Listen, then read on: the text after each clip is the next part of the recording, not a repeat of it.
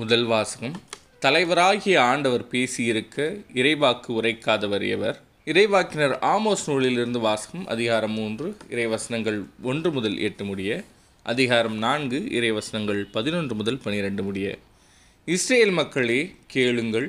உங்களுக்கு எதிராக ஆம் எகிப்து நாட்டினின்று நான் அழைத்து வந்த முழு குடும்பமாகிய உங்களுக்கு எதிராக ஆண்டவர் உரைக்கும் இந்த வாக்கை கேளுங்கள். உலகத்திலுள்ள எல்லா மக்களினங்களுள்ளும் உங்களைத்தான் நான் சிறப்பாக அறிந்து கொண்டேன். ஆதலால் உங்கள் தீச்செயல் அனைத்திற்காகவும் நான் உங்களை தண்டிப்பேன். தங்களுக்குள் உடன்பாடு இல்லாமல் இருவர் சேர்ந்து நடப்பார்களோ?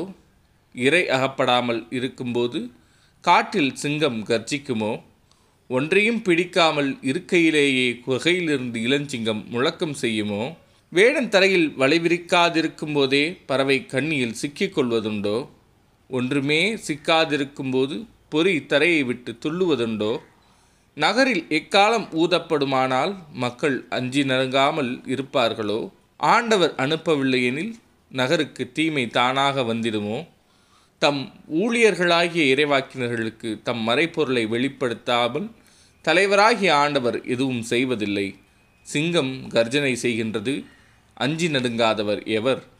தலைவராகிய ஆண்டவர் பேசியிருக்க இறைவாக்கு உரைக்காதவர் எவர். சோதோம் குமாராவின் மக்களை கடவுள் அழித்தது போல உங்களுள் சிலரை அழித்தேன். நீங்களோ நெருப்பிலிருந்து இழுக்கப்பட்ட கொல்லிக்கட்டைகளைப் போல் ஆனீர்கள். ஆயினும் நீங்கள் என் பக்கம் திரும்பவில்லை என்கிறார் ஆண்டவர். ஆகையால் இஸ்ரேலே உனக்கும் இவ்வாறே செய்வேன்.